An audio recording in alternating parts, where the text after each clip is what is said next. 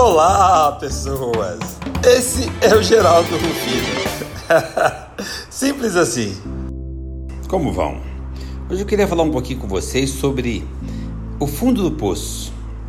um fenômeno que anda assustando, amedrontando, intimidando, causando suicídio, depressão, tira paz, desfaz famílias, tira estabilidade emocional, desune, desestabiliza a maioria dos seres humanos. O fundo do poço.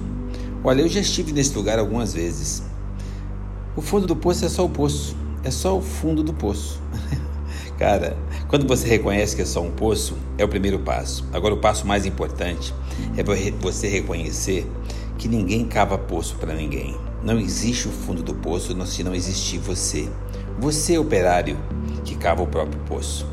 Nós somos responsáveis pelos poços que cavamos na nossa vida. Todas as vezes que eu tive por lá, a minha primeira providência foi reconhecer, não terceirizar a culpa. Reconhecer que o poço era meu, porque é meu. Eu cavei. As ferramentas estão dentro de cada um de nós. Nós podemos utilizá-las de todas as maneiras possíveis. E geralmente nós utilizamos para cavar. A hora que menos esperamos, sem nem entender o que estamos fazendo, estamos indo cada vez mais fundo. É hora de parar. É hora de perceber que você tem livre-arbítrio. Você pode parar, para de cavar, olhe em volta. Perceba tudo que estão fazendo. Quando você terceiriza a culpa, começam a te atacar, começam a jogar coisas em você. Começa a perceber que aquilo tem utilidade. Utilidade para forrar para usar como calço, para você voltar. Reconheça que o poço é seu, use essa planta, seja o engenheiro do seu próprio poço. Reconheça e dê o primeiro passo para voltar. Lá em cima tem luz, vá em direção da luz.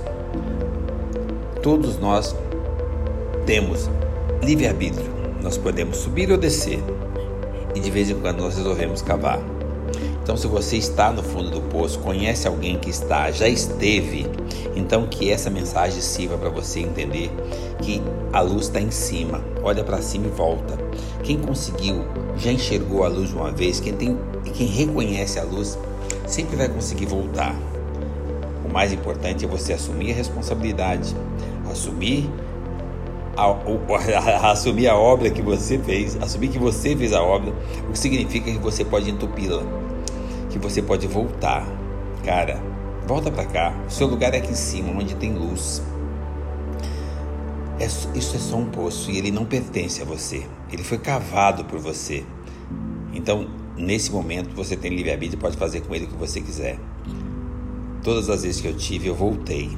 Eu voltei porque eu reconheci que era meu, usei todas as críticas, todo, tudo que me jogaram, todo o lixo que foi gerado por mim, né? Não adianta culpar as pessoas. As pessoas são boas, mas elas são humanos. Então é natural que ele devolva para você o lixo que você causou para eles enquanto você furava o poço.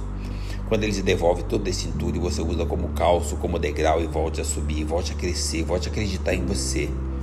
Deus não sacaneia ninguém. Aquele, esse, isso é só uma passagem, é só um aprendizado, é só uma vivência, é só uma experiência de quem pode construir muitas obras, muitos edifícios, mas que também pode cavar poços. Saia do poço, volte para a superfície reinicia, começa de novo. A arte de reiniciar está ligada na crença, na fé, na determinação, no reinício, na atitude de você sair de onde você cavou. Então, Cara, ninguém merece o poço. Todo mundo merece a superfície. A superfície é o lugar e tem lugar para todos nós. Tem luz para todos nós. Volta para cá, começa de novo. E lembra, era só um poço. Use como vivência, como experiência e com certeza. Daqui para frente você vai construir edifícios, construir pontes, mas jamais vai fazer muros ou muito menos cavar poços. Bem, somos empreendedores da vida. Deus não sacaneia ninguém. Era só um poço. Bem-vindo à superfície. Fiquem com Deus. Imancast.